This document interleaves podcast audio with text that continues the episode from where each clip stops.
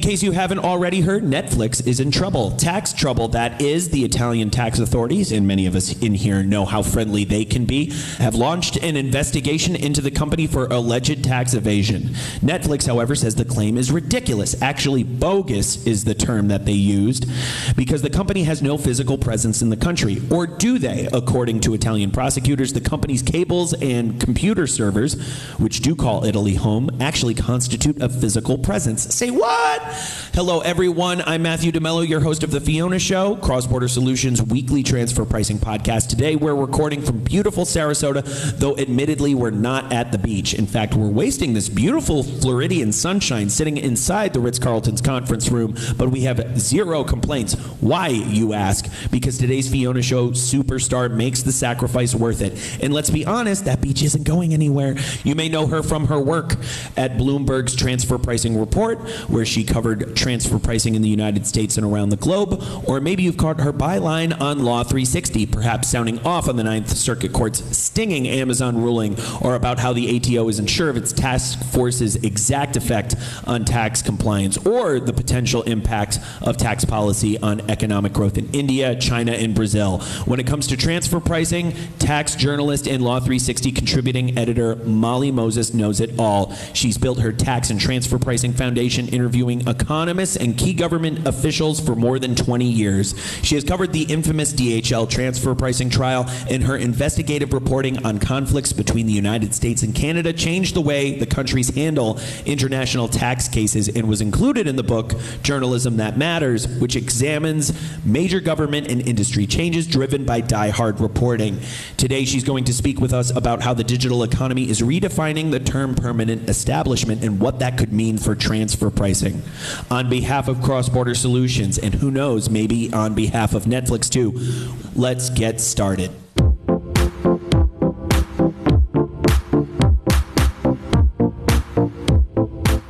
The Australian Tax Office is at it again.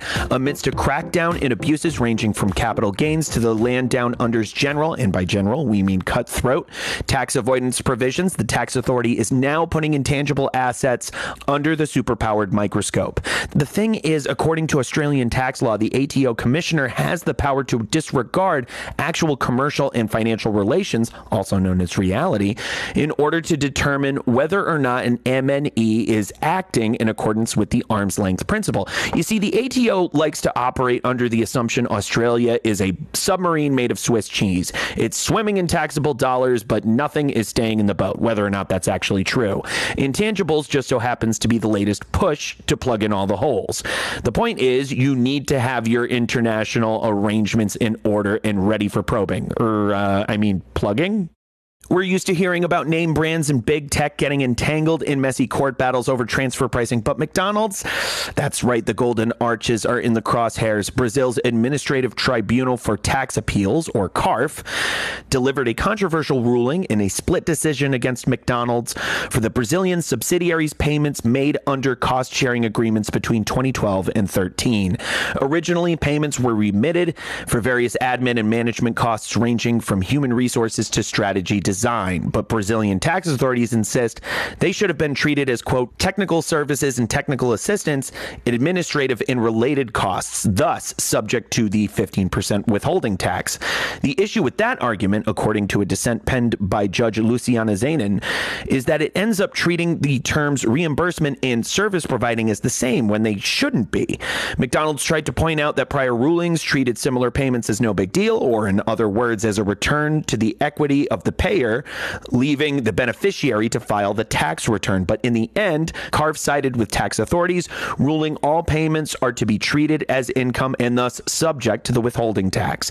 However, the jury's still out on whether fries will come with that very large order of legalese and disappointment. And last week, we profiled various stories amounting to worldwide cacophony over digital service taxes. But good news for people who love silver linings in a notable demonstration of global solidarity and commitment to getting something over the finish line. More than 130 nations in the OECD's inclusive framework agreed to move forward with Pillar 1 as the basis for global digital service taxes set for adoption by the end of 2020. If you've been listening to our long form sister podcast, The Fiona Show, lately, consensus among experts appears to be that Pillar 1 is the substantially bigger show of the two. But this multilateral step was enough to put fighting words in the mouths of authorities chomping at the bit to take their slice of big tech's enormous profits pie. Pushing the global goodwill ahead of his country's presidency over the upcoming G7 summit, French Finance Minister Bruno Le Maire spent last week raising the rhetorical ante, taxing corporations along the lines of the unified approach he insisted is imperative to quote saving capitalism. So, uh, no pressure, OECD members, but I guess the fate of the global economic order rests uh, squarely on your shoulders. I think. Note to multinational companies everywhere if you think the coronavirus has affected your bottom line, take a look at how it's devastated the economies of governments around the world. And where do you think tax authorities will look to make up for all that lost revenue? That's right, your transfer pricing. You can't afford to be non compliant, but then you probably can't afford to pay for an overpriced consultant who bills by the hour either. Oops, sorry, Big Four. We've got the answer. Cross Border Solutions AI powered transfer pricing software keeps you in compliance by preparing accurate, hyper localized reports that protect you from transfer pricing audits, penalties, and adjustments. And our technology is available for one flat fee, a fraction of what you'd pay a big name consultant. Again, apologies, Big Four. Stay in compliance and on budget with cross border solutions AI driven transfer pricing software. It's no wonder we're the global leader in AI driven tax solutions. There we go again. I'm so sorry, Big. You know what? Wait, who am I kidding? Sign up for a free demo of cross border solutions transfer pricing technology today at xbs.ai slash TP. That's xbs.ai slash TP.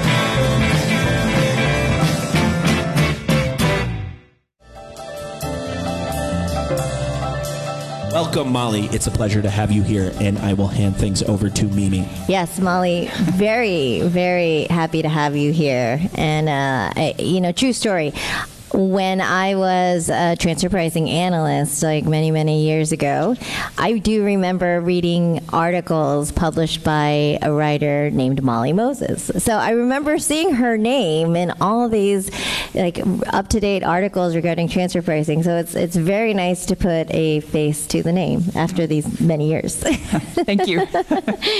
Not to date us. So so, uh, so a couple of questions to, just to kick it off, uh, Molly. We want to understand how did you get into writing about international tax and transfer pricing?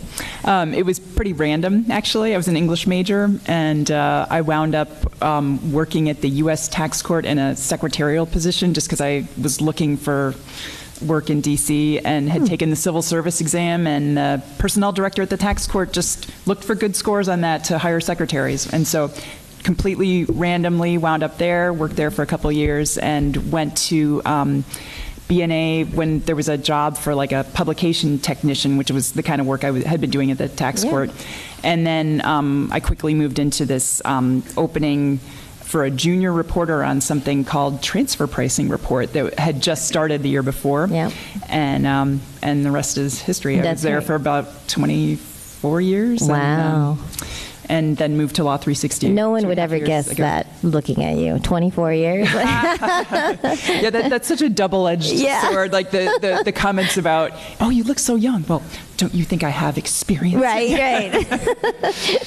so, you know, we we talk to transfer pricing professionals all the time, and, and it's interesting because I think as a journalist, you sort of have a different angle. You've been able to talk to a lot of different people, experts in the field and in certain fields, and so you probably have a broad perspective. But what about transfer pricing has sort of kept you continuing to write about transfer pricing and, and digging into it a bit deeper? It's, um, I mean, it, it's just endlessly fascinating fascinating, and it's changed so much over the years. I mean, it, it in the what I think of as the heyday, it was a cottage industry. I mean, mm-hmm. you know, it was under the radar. You'd go to these conferences, and people like in the '90s, they were. That was when everybody was restructuring to, and the you know, the tax planning got got really um, Aggressive. yeah, Yeah. I mean, you said it, I didn't. but um, as a um, young reporter, I would I would be at these conferences and people would show.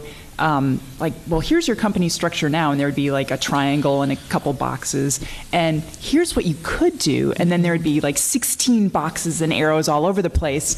And I remember thinking, that doesn't seem very efficient, but Right. it was the tax savings was you know, Significant. significant, and so everybody started doing that. And then, I mean, years later, I think that sort of caught up with companies, It did, and yeah. and now it, it's just such a different environment. You know, I used to be able to just call up anybody at you know a firm or the big four or, or law firms who would work in transfer pricing, and and you know they would tell me what the IRS was doing, and and it, and I would be able to write an enterprise story pretty easily. Now. Right. Oh my gosh, the access is so hard. You have to go through the press because everybody you want to talk to has somebody you've got to go through, and um, or uh, other than academics, academics are kind of the exception. and We're Right, relying on them a, a bit more now in our reporting. Well, that's probably because of uh, the reputational damage. I think transfer pricing, in a lot of ways, is Mm-hmm. Right, becoming yeah. like a, a, a bad word. Or It's not just the tax authorities anymore. You have to worry about. I mean, it's it's like Tax Watch and Yep. Tax Justice Network, and and um, and that that's been interesting too. The seeing all the um, the voluntary disclosure that, like I guess Shell recently. Mm-hmm. Yep, I was mean, reading isn't that report, yes. fascinating? It's amazing. And and even like it, it does show they've got some. I don't know, maybe aggressive tax planning, or they're they're doing some stuff that doesn't seem to make sense to like the tax justice network types, and um, and they're still putting it out there.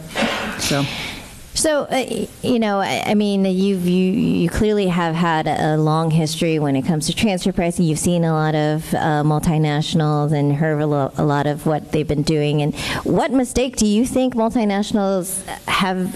What mistake? What's the biggest mistake you see them doing? yeah, I, I wish I had more Yeah. information about all those mistakes because people don't really want to tell me that. But um, it, I think, I mean, just uh, overall, it it's sort of losing perspective, maybe Mm-hmm. just um, like not not realizing that public a- attention is being paid to um, aggressive tax planning. Yeah, well, when you said losing perspective, it, it, it, it in my mind that picture of the, the tax structure that you were you were telling me about, where hey, it was this is you now, and this could be you with like 16 additional entities everywhere, right? yeah. You know, when we think about permanent establishments, right? So we we um, we recently saw a survey conducted by one of the big four. I won't name names, um, but they they actually did a survey, and in that survey, um, intangible property and permanent establishment were identified as as two key pressure points, right?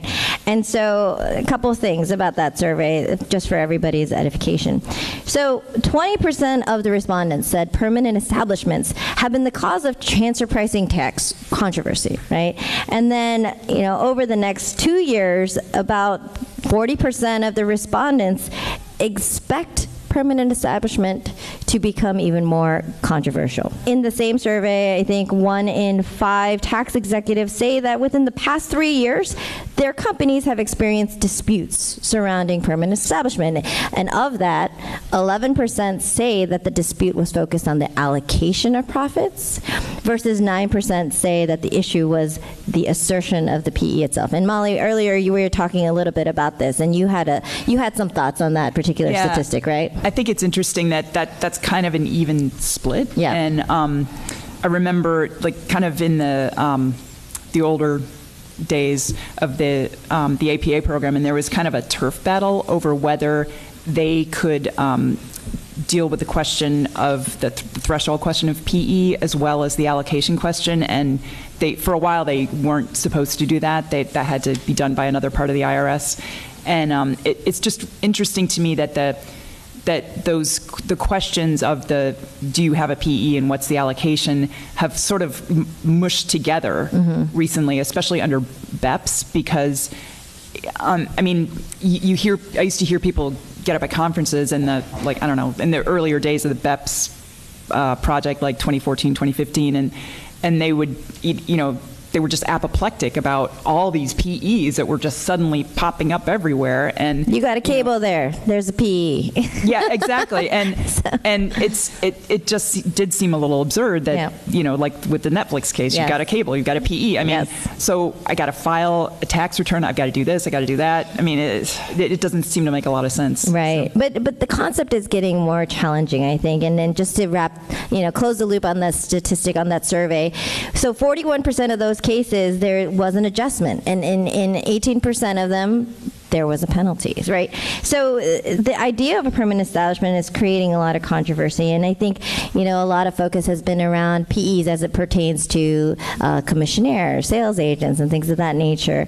Um, and then the other issues relate to about you know 47% related to the provision of services and and different reasons why you know PEs existed. I was talking to Molly earlier today, and I was saying it was such a difficult concept to get my hands around in the beginning, Yeah, right? This idea of permanent establishment, because you know, in some cases, when you see a sales office in a jurisdiction, you're like, well, no, okay, as a company, you have a PE there, you have an entity. Mm-hmm. Where you're paying taxes, and yet a tax authority can come in and assert that you know your U.S. company has a corporate PE in that jurisdiction, It's, right? it- it's a little mind bending. It's Yeah. like, wh- what is that thing? Is it a ghost? Is it a, you know, it's like sort of magical, you know? Yeah, and, and, and it's an opportunity to increase their taxable income base, right? Mm-hmm. Instead of taxing on that particular type of service or activity, they want to tax on the actual sale of the product, for example. Right, and- so let's start with this idea, and the, let's define permanent establishment first and foremost, right? I mean, it's it's a fixed place of business that generally increases tax liability in a particular jurisdiction, right? A fixed place of business, and so right now the the challenge I think with this idea of PEs is this notion of the digital economy, and so basically tax jurisdictions are now looking at that, um, and and they're trying to capture um, a piece of that taxable income as opposed as it relates to this new concept of the digital economy because this is a new business model. I mean, tax laws and codes weren't written to address this sort of Exactly. new economy, right? And so right now, the, the definition of permanent establishment is, is a little bit broader, right, Molly? It's definitely broader. Um, and um, although I guess India just put off their significant economic presence test by a couple years, but I mean, um, yeah, it's. I, I guess that um, with BEPS, they um, broadened the definition in that you can have a, a PE where you've got a significant economic presence Yeah. and you've got, you know, what does that exactly mean? And then there's, I guess, there's a bit of a parallel between data centers and warehouses. And, you know, I was talking to somebody about this issue and he said, well, could you sort of torture a data warehouse essentially into that exception for um, the, I guess the, the big exception was for ancillary and preparatory or, Yep, or yep. ancil- maybe it's or. I think it's or.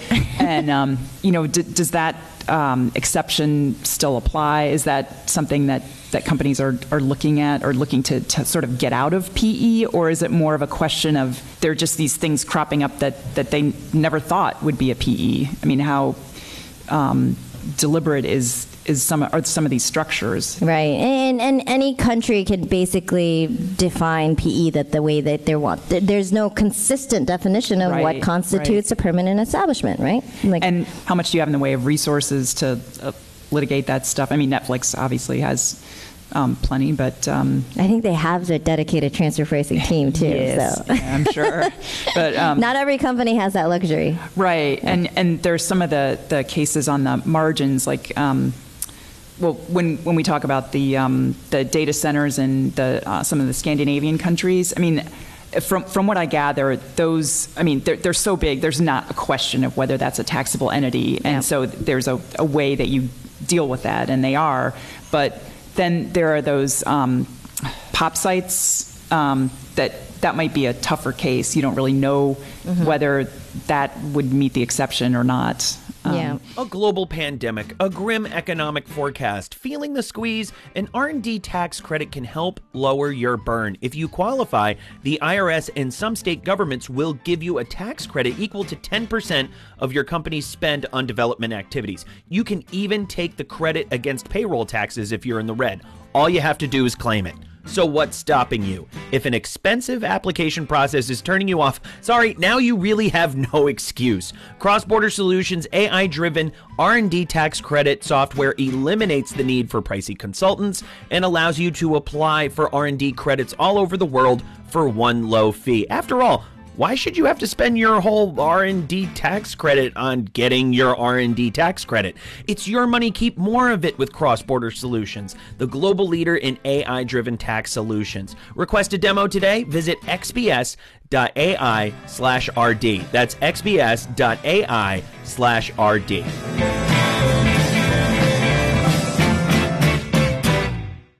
I think it was probably in like one of our first two Fiona show podcasts. We talked about uh, Facebook and how the these sort of platforms it's it's there's been a question of where value is created because Yeah. value is also a key driver of what defines a PE, right? Mm-hmm. And like potential PE risk. I don't know if you have any perspective or thoughts on like, you know, the Facebook type of business model and where you think value might be created. Yeah, well, that's um, that's seems like more of a digital tax Yep. question. It's hard to talk about PE without talking, just veering into digital Everything, tax. yes, yes. Because and and it's what creates value. Does it happen just because somebody grabs your data? I mean, well, you know, there's the whole thing about uh, in Europe where they're struggling with um, how to grab digital revenue Yep. and what that's Yep. Mm-hmm. based on. Um, so it it's very tricky. It's tricky. And Matthew here, taking a quick break from Tarrytown to interject with a question for Fiona. Fiona, why are so many countries in Europe trying to attract data centers? Well, Matt, as the digital economy grows, there will be a greater need for data centers. So many countries are trying to bring them in, courting companies with generous tax incentives. Microsoft is planning to build data centers in Sweden because of its generous tax cuts on energy taxes. Data centers do require a lot of energy, as you can imagine. I can, Fiona, and that does sound like a good idea for a CPE code word, if I may say so myself. So let's make that the first CPE code word, and that is incentives, as in countries court MNEs to put data centers in their jurisdictions with generous tax incentives. And back to Mimi in Molly in Sarasota. Let's talk about the physical assets of a company like the Facebook going to the servers, right? Where are the servers located? And that Right. constitutes a PE at this point, right? I I guess so, yeah. Yeah. And uh, I guess there's different ways you can structure it where you have, you know, a local company manage that. And then I, I guess maybe the simple way is to have a um, just a service fee. I mean, and, and if you think about transfer pricing and PEs in its simplest format, it's the concept is that you would pay a fee to a company, some arm's length fee, some price for the activities that they're going to perform on your behalf. And to your point about service, providing a service, right? Mm. And you're servicing and, and supporting the servers in that location, does that necessarily mean that you have a, a PE in that jurisdiction? Probably not, because purely based on the arm's length principle and this concept of, okay, well, I would pay a third party to do this Right, right? Yeah. I mean, that's simple, but I think it, it'll get even more complex when we think about cloud-based services. Oh, yeah. Servers in certain jurisdictions, because Mm-hmm. now, like the, the the farms, I don't know what you call them. I guess they call them server farms Right, or cloud right, farms. Yeah. it's not literally in the cloud. I, they, they have a physical presence somewhere. Right, right.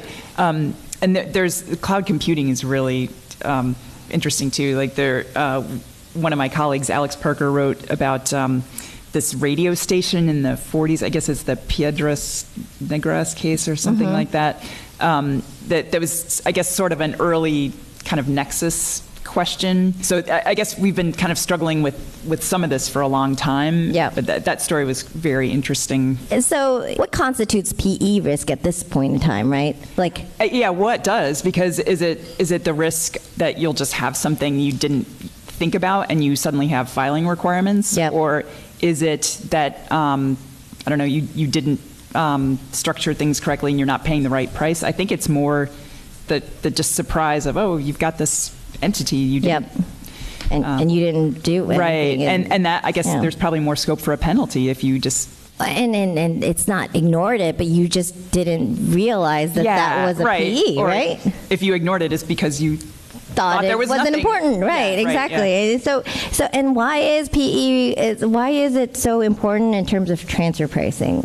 Matt DeMello gently interjecting here from Cross Borders Tarrytown offices for a moment to suggest we ask Fiona about that. Fiona, why is permanent establishment so important in terms of transfer pricing? Well, Matt, as we said, the definition varies but it's important because in some places, only transactions between a non-resident and its permanent establishment qualify as controlled transactions and thus are subject to transfer pricing rules. Also, permanent establishments have to pay local taxes. If there are questions about permanent establishments, that could lead to double taxation. And as you know, that's never good. Thank you, Fiona. And you know what? Let's make establishments one of our CPE code words too.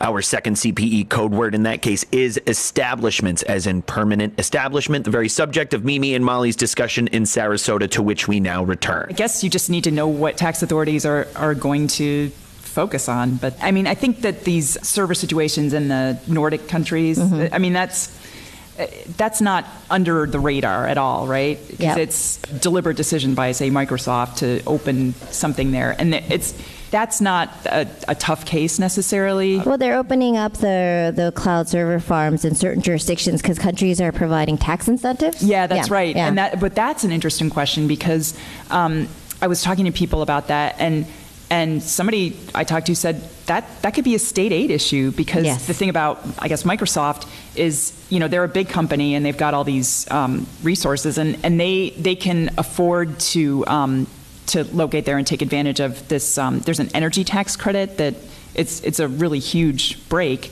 but the local companies are somehow not able to take advantage of that in the same way.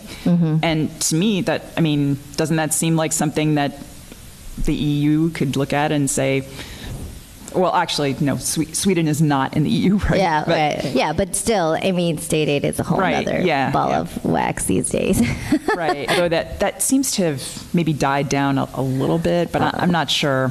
Uh, for now. Yeah, yeah. For now, I mean, but the, the yeah, we could we could talk about that too. But anyways, going back to permanent establishment risk in general, I, I think I, I think the challenge here is if if they do deem that you have a PE, all of a sudden your tax position changes, they apply an adjustment, and then you'd be subject to double taxation at the end of the day, right? Right. So- So, it's an important matter to address. And what is the PE risk associated with my particular entity and in the country where I have operations. So, of that survey, I think 40% of respondents actually say that challenges to the transfer pricing have resulted in double taxation. At the end of the day, that is what it mm-hmm. is. What are other things that we need to keep in mind to avoid double taxation? um, that's a great question because it almost seems like it's the, the cost of doing business these days, and, and Yeah. at least in some places. Um, I mean, probably people don't want to hear that, but I mean, there's certainty is so hard to come by Yeah, anymore, yeah. and the traditional route for that has been an APA. But you, I mean, how how much would it cost to get an APA for? I can tell you, You know, how much it costs. well, when I was at my bank, it was very expensive. but and and you know to how do you build in stuff that you might not even know is going to have a trigger a problem Right, you know? So, right. yeah I, I guess there's a lot to weigh if you're a multinational company Yeah, no, tax certainty is not the norm these days. Right Yeah, So- tax uncertainty is, is where it's at right now, especially in light of tax reform and all the different changes on a global basis. So, permanent establishment, going back to this idea of you know permanent establishment in the digital economy, I know we're sort of there's there's two angles when it comes to the digital economy, right? Uh, we talked about the tax and incentives to draw different data centers to their jurisdiction, um, and are there other examples of like the tax breaks, you know? Besides just some of the Scandinavian countries offering incentives to bring in the data centers? Anywhere else that you were you're thinking of? Um, I'm not um, really aware of tax breaks other than in the Scandinavian countries, but um, I mean, what what I've been wondering is, are there um, interactions with some of the the U.S. provisions? I mean, I'm not a tax planner myself or a, a practitioner, but um, Well, it, it actually could uh, it could trigger beat tax. Right, so the base Right. version, yeah. So b- because basically you're you're it's an outbound service payment. You have a data center in certain Scandinavian countries, and if if you're a cloud-based company, well then yeah, you're going to make some sort of payment for that level of service to that particular country. Potentially, because it's a service payment, you're going to trigger a beat tax. This is a couple years ago, but I remember talking to somebody, I think there was an ABA uh, program on um, beat and transfer pricing and how it interacted. And, um, and it was, it, it's pretty interesting that there's a, like a threshold that, where you, you're either in the beat or you're out of Out the of beat. the beat, yep. And it, it seems like a, it's the opposite of what you would have wanted to do. You would have wanted a low royalty payment going out. That would be for like a Yeah. guil- guil- so then there's the GILTI tax and It- then then there's the FDII tax, right? So the foreign derived intangible income versus the global intangible low taxed income, which is actually the acronym is, is so appropriate because it's basically saying you're guilty of paying migrating IP offshore. So- right. Um, but it, this was more of a like you know if the the the transfer pricing incentives was were counter to the to what To the, the BEAT. Mm-hmm. wanted you to do, and there's there's like a sweet spot, but with the with your level of the royalty payment. Yeah, but- it, it's and it's probably different for every company, by the way. Right, right, yeah. All, very different depending on every company's facts and circumstances. But so you, earlier you were talking a little bit about servers versus warehouses, right? Mm-hmm. So let's set the stage here. Warehouses don't qualify for permanent establishments.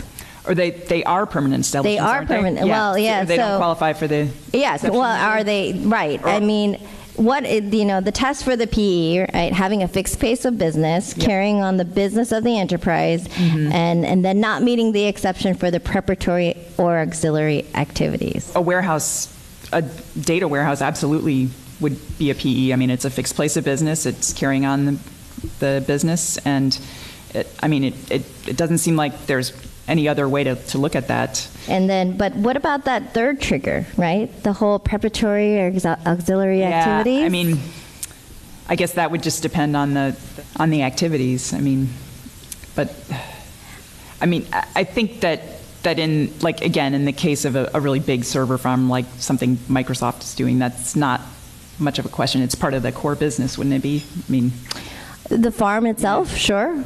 Um, but perhaps what about uh, so the farm creates a PE, but then what if there were support services being rendered by uh, people in the UK, right?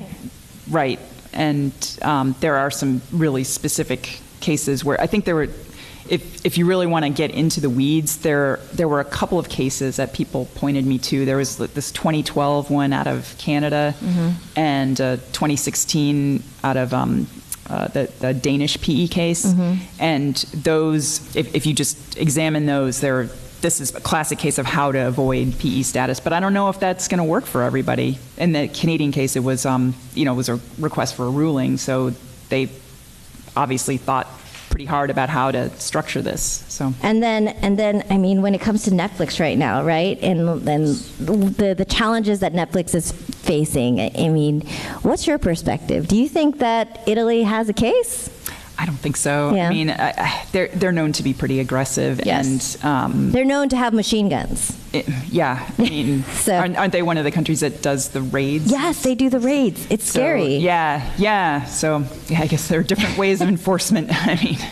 So, uh, listen, I, I think we permanent establishment is always going to be a topic of controversy. I, I, especially when we're talking about a term that is not defined consistently across every different jurisdiction, and it's going Right. to continue to be debated in terms of what constitutes a permanent establishment. And and by the way, it, it's funny because PE and the, the concept of nexus, I'm like, aren't they the same thing too? So, right yeah and then there's the the wayfarer that's sort of Yeah.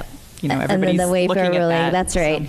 Ca- uh, You know, along those lines, that's that's the only reason I convinced my husband to originally move to New Jersey, because, um, well, this was pre-Wayfair, because you didn't have to pay taxes on purchases that you made on Amazon because they didn't have a warehouse there. But. Yep. now they do. So that was a moot point. Anyways, we moved outside of New Jersey. We're in New York now. it doesn't matter. but, you know, so, so right now, I think what are the takeaways here in terms of, of transfer pricing, right? Um, that is a great question.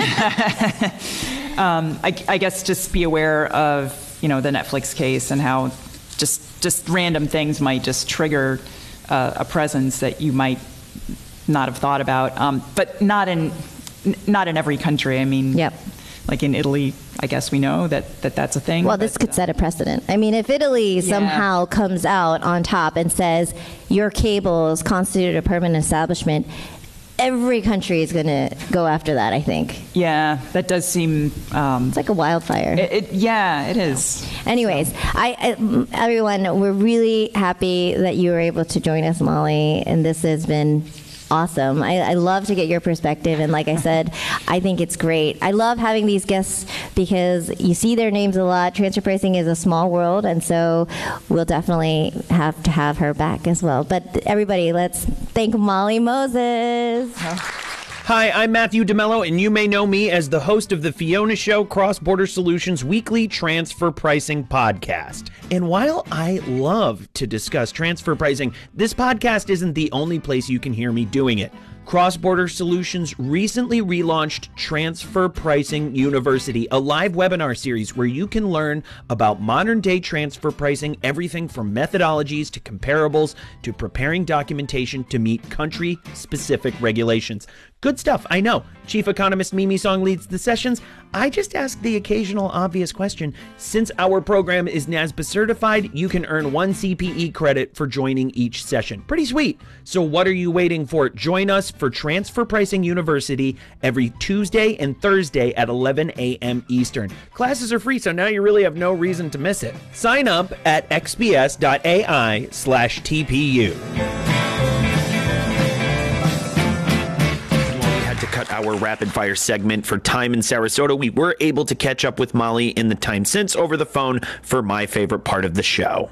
You're an avid interviewer. How do you make interviewees feel comfortable? Um, that doesn't come up as often as you might think. It's often done um, by writing, and when it do- does happen live, um, it's not usually an issue. I'm usually talking to people who are fairly comfortable already. It's more of a, um, a the, the hard part is getting them to agree to talk to me, really. Yeah. Um, because people have gotten so media shy. So you know, folks at the IRS or um, I don't know, even corporations now they're they're just very leery of saying anything that's um, that's going to um, you know name a client or or make their clients mad or anything like that. Really rattle any cages. We found this, uh, you know, a lot. Of course, in asking folks to come on and talk about their transfer pricing, that can open a lot of floodgates that uh, they might they might not be so willing to open. Uh, but how do you right. handle your? You go ahead. Floodgates. I'm sorry, I, am those floodgates have not opened for me. very clear. yes, yes. And how do you handle your bleep hit the fan moments? Um, that would be for for people who uh, write and you know for for journalists. That is you know when something gets printed that is wrong. Um, yeah. And that happens rarely, but um, but actually, my philosophy on that is also that corrections are something any news outfit has to deal with, and the more they're directly tied to output, unless you've got somebody who's a real problem it's just the more productive people are, the more they're going to have corrections because they're doing their jobs and people make mistakes, and so we just try to, um, you know, be honest about it and, and run a correction. So, yeah, yeah. It, but as I said, you know, we obviously try to keep that to a minimum. Of course, um, but there's only yeah. I, I, know this from copy editing when I've worked in editorial. I, I, mean, the goalie syndrome can only be so pervasive before you kind of have to draw a line with it and say, you know, we're human beings. Yeah, yeah. So, yep. um, how would you describe your biggest career or job pet peeves? Oh man, pet peeves are fun. Where do I start? Uh, um, I guess uh, the just the the growing um, uh, hesitation of people to speak on the record. Oh, and the Chatham House rule. That's my big pet peeve, where you have these closed door meetings, and oh, if you want to quote anything, you have to check that with the speakers, and that's. I mean, and, and meanwhile, the um, you know people who are not reporters are tweeting about this meeting, and you know that that and quoting it, right? yeah, I mean, come on, it's on the record or it's off the record, but and this, this half in between stuff is really annoying. Right. It almost elevates, uh, you know, the PR folks, or at least those aligned with the the, the folks messaging. So, uh, you know, messaging ends up becoming more important um, or elevated exactly. than than re- reporting, and they're very two very different things, of course. If I wasn't an, right. incredibly amazing investigative reporter, I'd be a. Um, let's see, maybe a, a an arm. I'm an armchair gardener, I guess. Um, so maybe uh, I'd, I'd be somebody who uh, has some nice land and and uh, can can grow tomatoes and other stuff and um, sus- sustains myself that way. Yeah. But um, I don't think that's particularly realistic because I can't really keep anything alive in my yard. So well, you know, if you're not spending all that time investigative reporting, you can, uh, you know, gain even more uh, agricultural skills and and live out your your farmer dreams. Right, right. I, I, think those are dreams for a reason.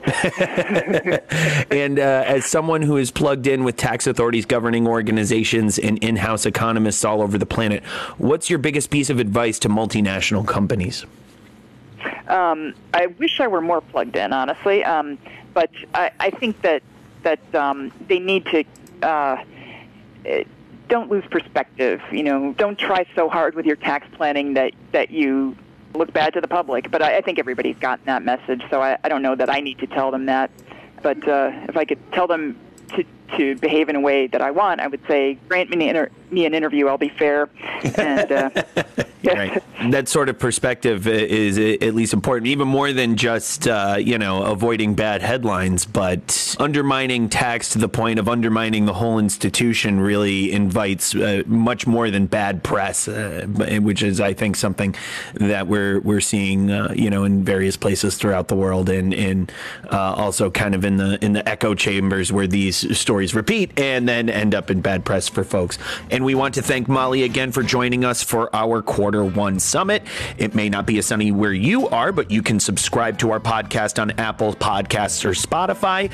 While you're there, be sure to check out our sister podcast, The Fiona Show, Hot Off the Press, where we give you the latest on trends in reg changes across the world of transfer pricing every week. This podcast, along with our client episode with Doug Darling of KCI last week, was edited by Andrew O'Donnell. Many thanks to Andrew for also running our sound equipment in Sarasota. They let yours truly, Matthew DeMello, engineer and host this podcast. Marilyn Mitchum Strom, our executive producer, writes our scripts. We'll catch everyone next week.